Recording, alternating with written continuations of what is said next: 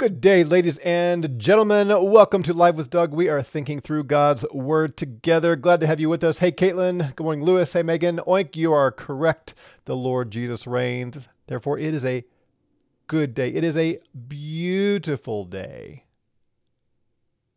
So celebrate, rejoice, be glad, fear not. Jesus made this day. It's going to be a good one. Martha says, Morning, trying to keep up.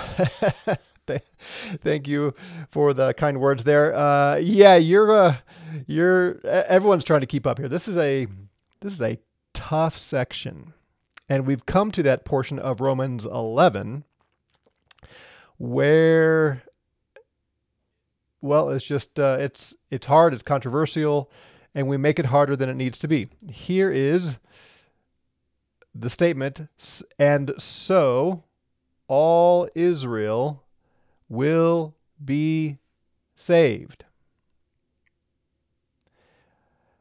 And as you listen to teachers, preachers, pastors read commentaries, which you're not going to do, are you, Edgar? Uh, you find all kinds of different views on this. And a lot of times the discussion goes to something like election, all elect Israel will be saved, and the deduction is that it's all the true Israel, including the church.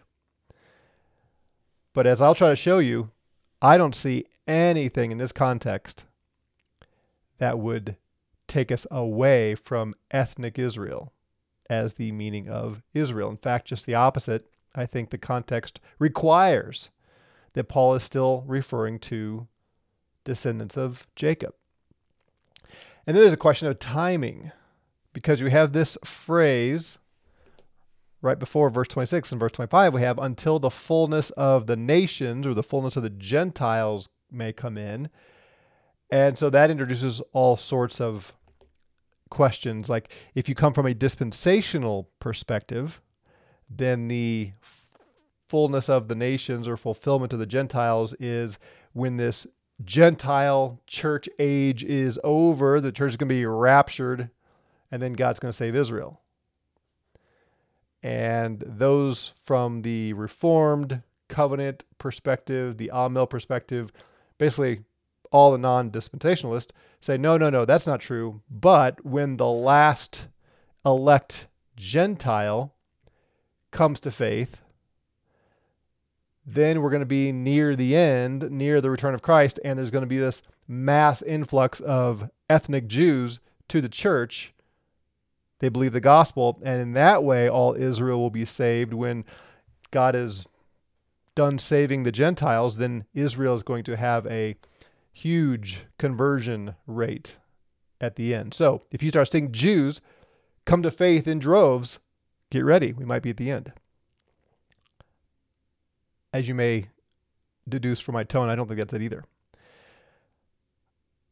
I think those are all driven by theology, not exegesis.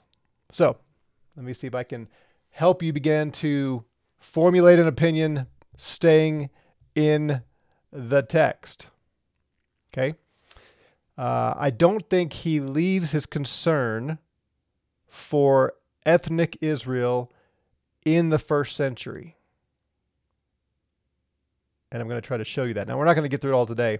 I'm going to go slow enough, hopefully, that you can stay with me and, and see the pieces for yourself so that even if I don't end up persuading you of this perspective, at least you could argue it. All right, deal? So give me a fair hearing and uh, see if I can convince you. And if I can't, that's fine. But uh, at least give it a fair hearing. And I'm going to show you the best I can what I think is going on here. Caitlin says, I like your optimal view. Yeah, me too. Because I think it's biblical and it's certainly, a, if it's true, which I think it is, it's a good thing. All right. So remember the whole letter. The whole letter of Romans has been trying to help Roman believers, Gentile believers, to hold fast to the gospel in the face of Jews who were trying to persuade them to be circumcised keep the law, basically convert to Judaism because they claim to be the people of God. They have the law of God, the word of God, the promises of God. They have all this. So, you Gentiles, uh, it's great that you believe in Jesus, but you need to come all the way to Moses and, and to the law. And so, Paul is having to explain all the way through no. Yes, the gospel was to the Jew first, but then it's to the Greek. And the Jews are no better off than the Gentiles in terms of their righteousness. Gentiles are unrighteous, Jews are unrighteous. They have not kept the law, therefore, the law will condemn them. Even Abraham was not righteous through works of the law, he predated the law. No, he was righteous by believing the promise of God. All the way back to Adam. Adam sinned, and that brought the condemnation of death on all men. God gave the law to the Jews. Did they suddenly turn righteous? No, the law provoked sin. They became more wicked. And they're going to die in their sins just like the Gentiles. Now, in Christ, we are free from slavery to sin. And in Christ, the Jews are no longer under the law. They're not in the flesh. They're not obligated to be circumcised and to keep the law. They've been freed from that. Now they have the Spirit and they can walk in righteousness. And all of these promises, all the blessings are going to be fulfilled in those who are in Christ, believers, whether Jew or Gentile. So, has God failed to keep his promise to Israel? No. Not all Israel is Israel. There was always a segment of descendants of Jacob who were God's chosen, the, the one who were the children of promise. And God is bringing these vessels of mercy from the Jews and from the Gentiles. And all the prophets talked about how God held out his hands to the Jews, but they were stiff necked. They were, they were hard hearted. They were unwilling to obey God. So God sends the Messiah and they reject him. They put him on a cross. Why do they do that? Because God had hardened their hearts. He had blinded their eyes. He had caused their ears to go deaf so they could not respond to the Messiah, accept him, and receive his righteousness. Right? So that's a, that's a summary of everything that we've seen so far. Now, here in chapter 11, Paul is concerned that the Romans don't become arrogant toward the Jews. It's what we saw yesterday. 11:17 If certain branches were broken off and you Romans being a wild olive tree were grafted in among them and became a fellow partaker of the root and of the fatness of the olive tree do not boast against the branches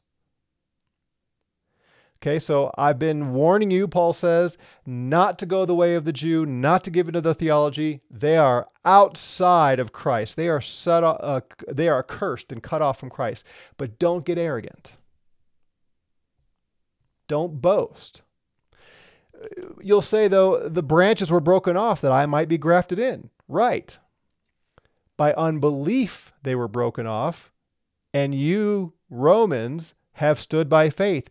Do not be high minded, but be fearing, for if God did not spare the natural branches, Israel, lest perhaps he will also not spare you.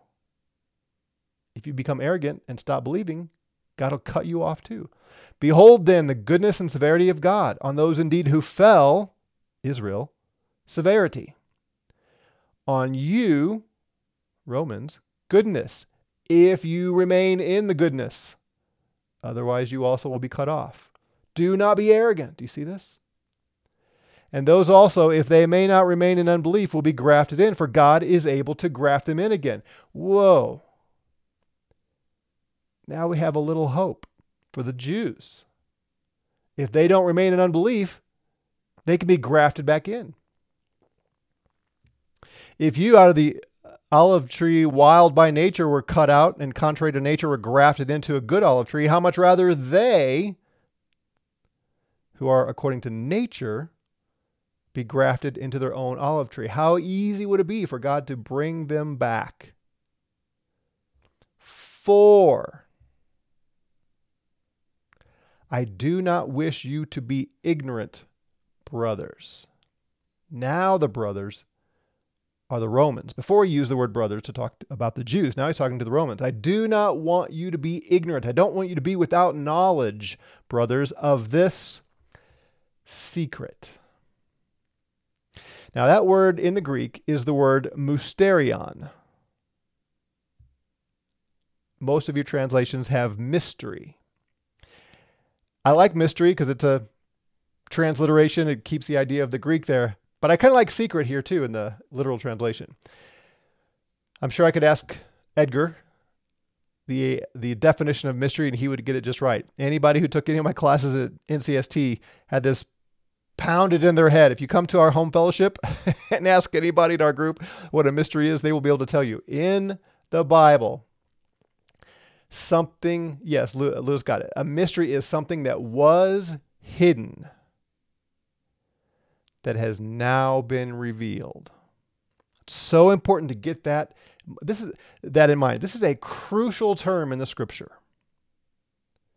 And anytime you see the word mystery, or as the literal standard here says, secret, you need to think something that was hidden. It was there, but it was in hiding. It was covered over. You couldn't see it in its fullness. But now that Christ has come, the cover has been removed and it's fully revealed and fully known. So he is Paul is concerned here that the Gentiles do not become arrogant and that they do not remain ignorant of something that was hidden that has now been revealed, that you may not be wise in your own conceits. Do you see that? Do you see the concern after all of this talk of Israel's state and they're hardened and they're rejected by the Messiah and don't follow them and don't go with them. All of that, it'd be easy for the Gentiles to say, Ha, we're so much better. Paul says, No, don't be conceited. Don't be arrogant. Don't boast. And don't be ignorant of this mystery. What's the mystery? What is Paul now taking the cover off of for all of us to see. Here it is. That hardness in part to Israel has happened until the fullness of the nations may come in. And in this way, all Israel will be saved. So, what's now been revealed is this hardening of Israel is partial which is, he's been saying that all along, right? There is a remnant, a small group within Israel that received the benefits of the Messiah. The rest were hardened. So they're hardened in part. That part of Israel are hardened because of God's justice, as we've seen again and again through these chapters but it's partial. There's a group that is not hardened and it's temporary. They're hardened until the fullness of the nations may come in. Whenever this fullness of nations come in, the hardening will be lifted. That's the implication. So we'll come back and tomorrow talk about what this fullness of nations mean and the, the timing, and then we'll look at uh, Isaiah. There's two prophecies here that are very important. But I want you to see where he's going. Because if we stop now and start wrestling with, well, who's all the Israel and what does the fullness mean and all this, you're going to possibly be carried astray because you don't have in mind where he's heading. So I want to walk through and see where he's heading so that we stay in the context stay in the time frame, and then tomorrow we'll come back and look at the fullness of the nation. So you see here, it's a partial hardening and it's temporary until the fullness comes in, fullness of Gentiles or nations. And so all Israel, hold on, Alfred, we'll get there. So all Israel will be saved according to it has been written, quote, There will come forth out of Zion he who is delivering, and he will turn away impiety from Jacob, and to this uh, the covenant from me, which I take away their sins. This is fascinating. We'll look at this probably tomorrow. If we don't get it to tomorrow, it'll be Monday. Fascinating how what Paul he does something very interesting with the uh, Hebrew text or the uh, Old Testament text here. Okay, as regards indeed the good tidings, the good news, the gospel, they, Israel, are enemies on your account.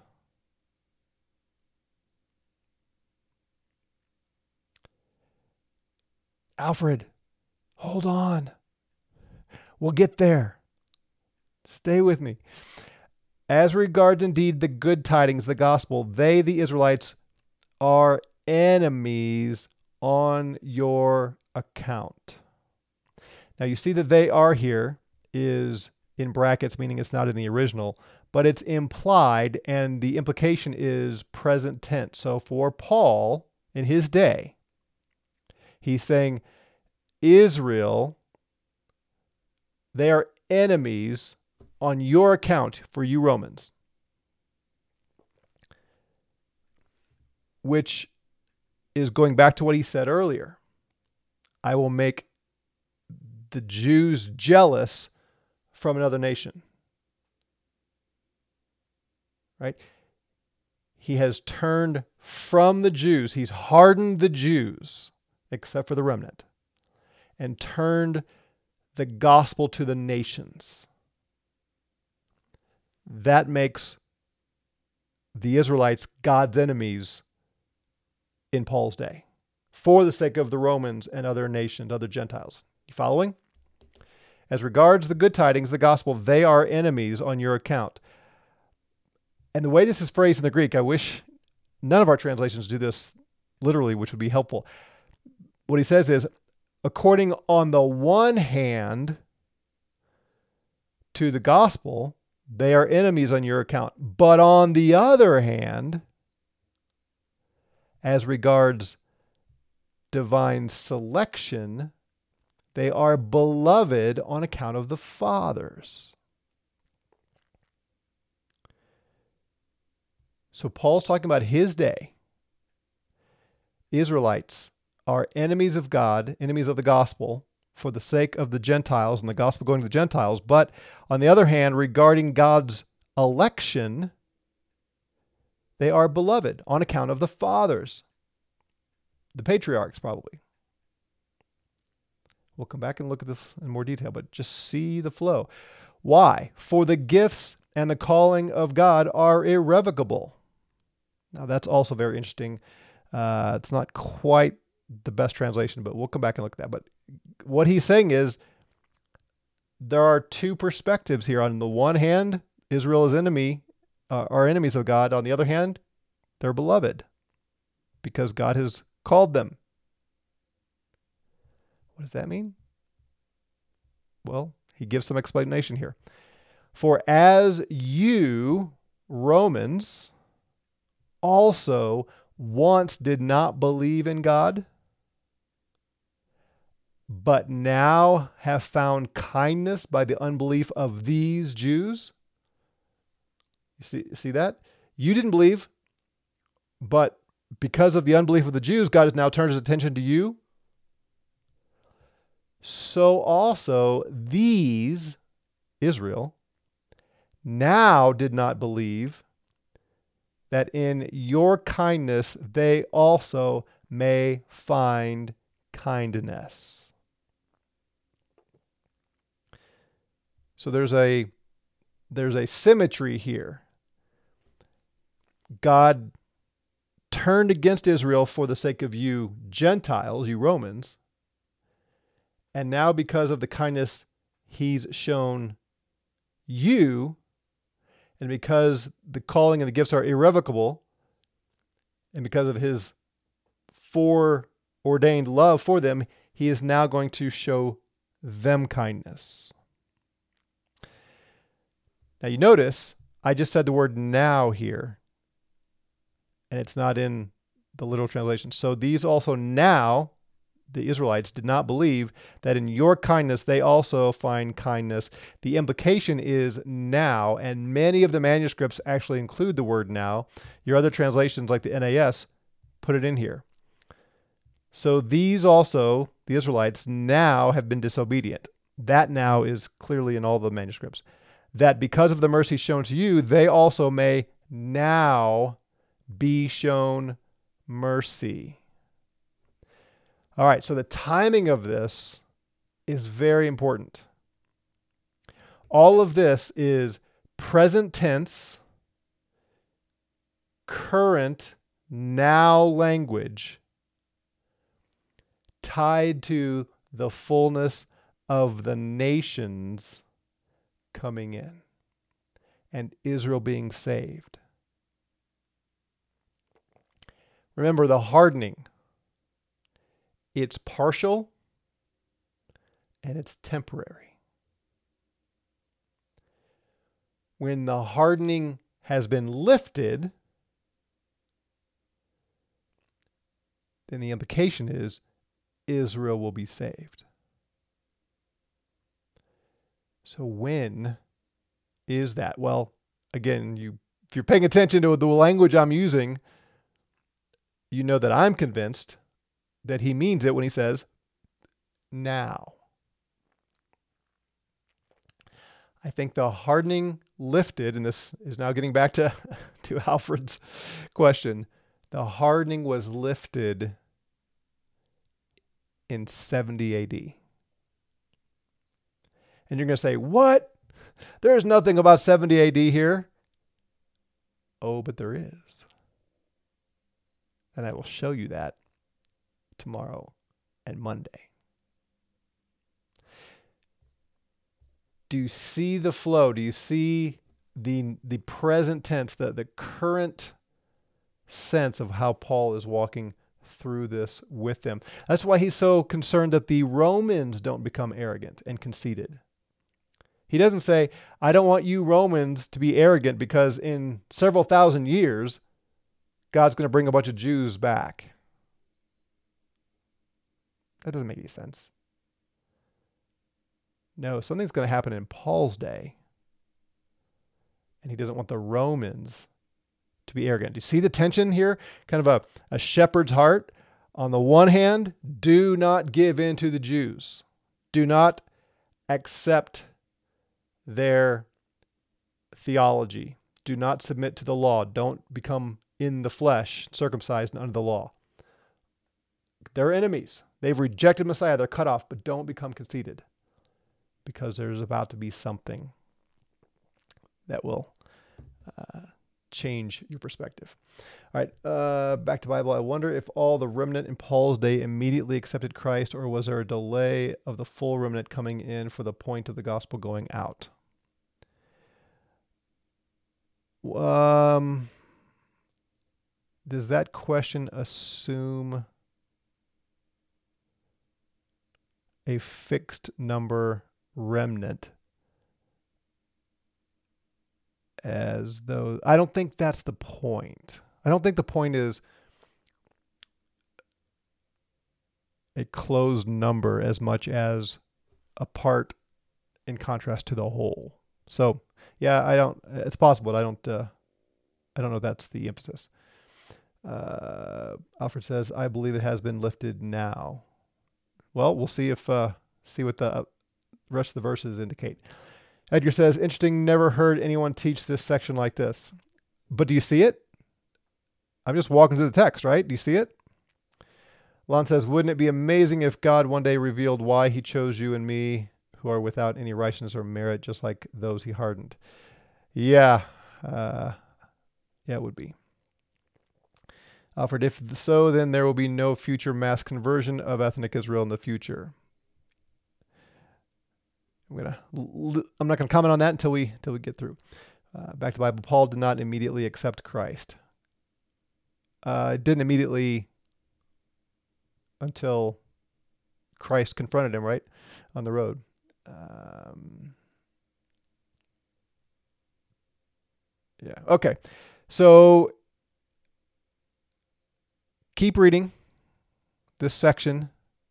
Uh, if you want to get a head start on tomorrow, read the the reference here from Isaiah 59 and see how Paul uses it. You'll be in a better position there to see a twist that Paul brings uh, to the text.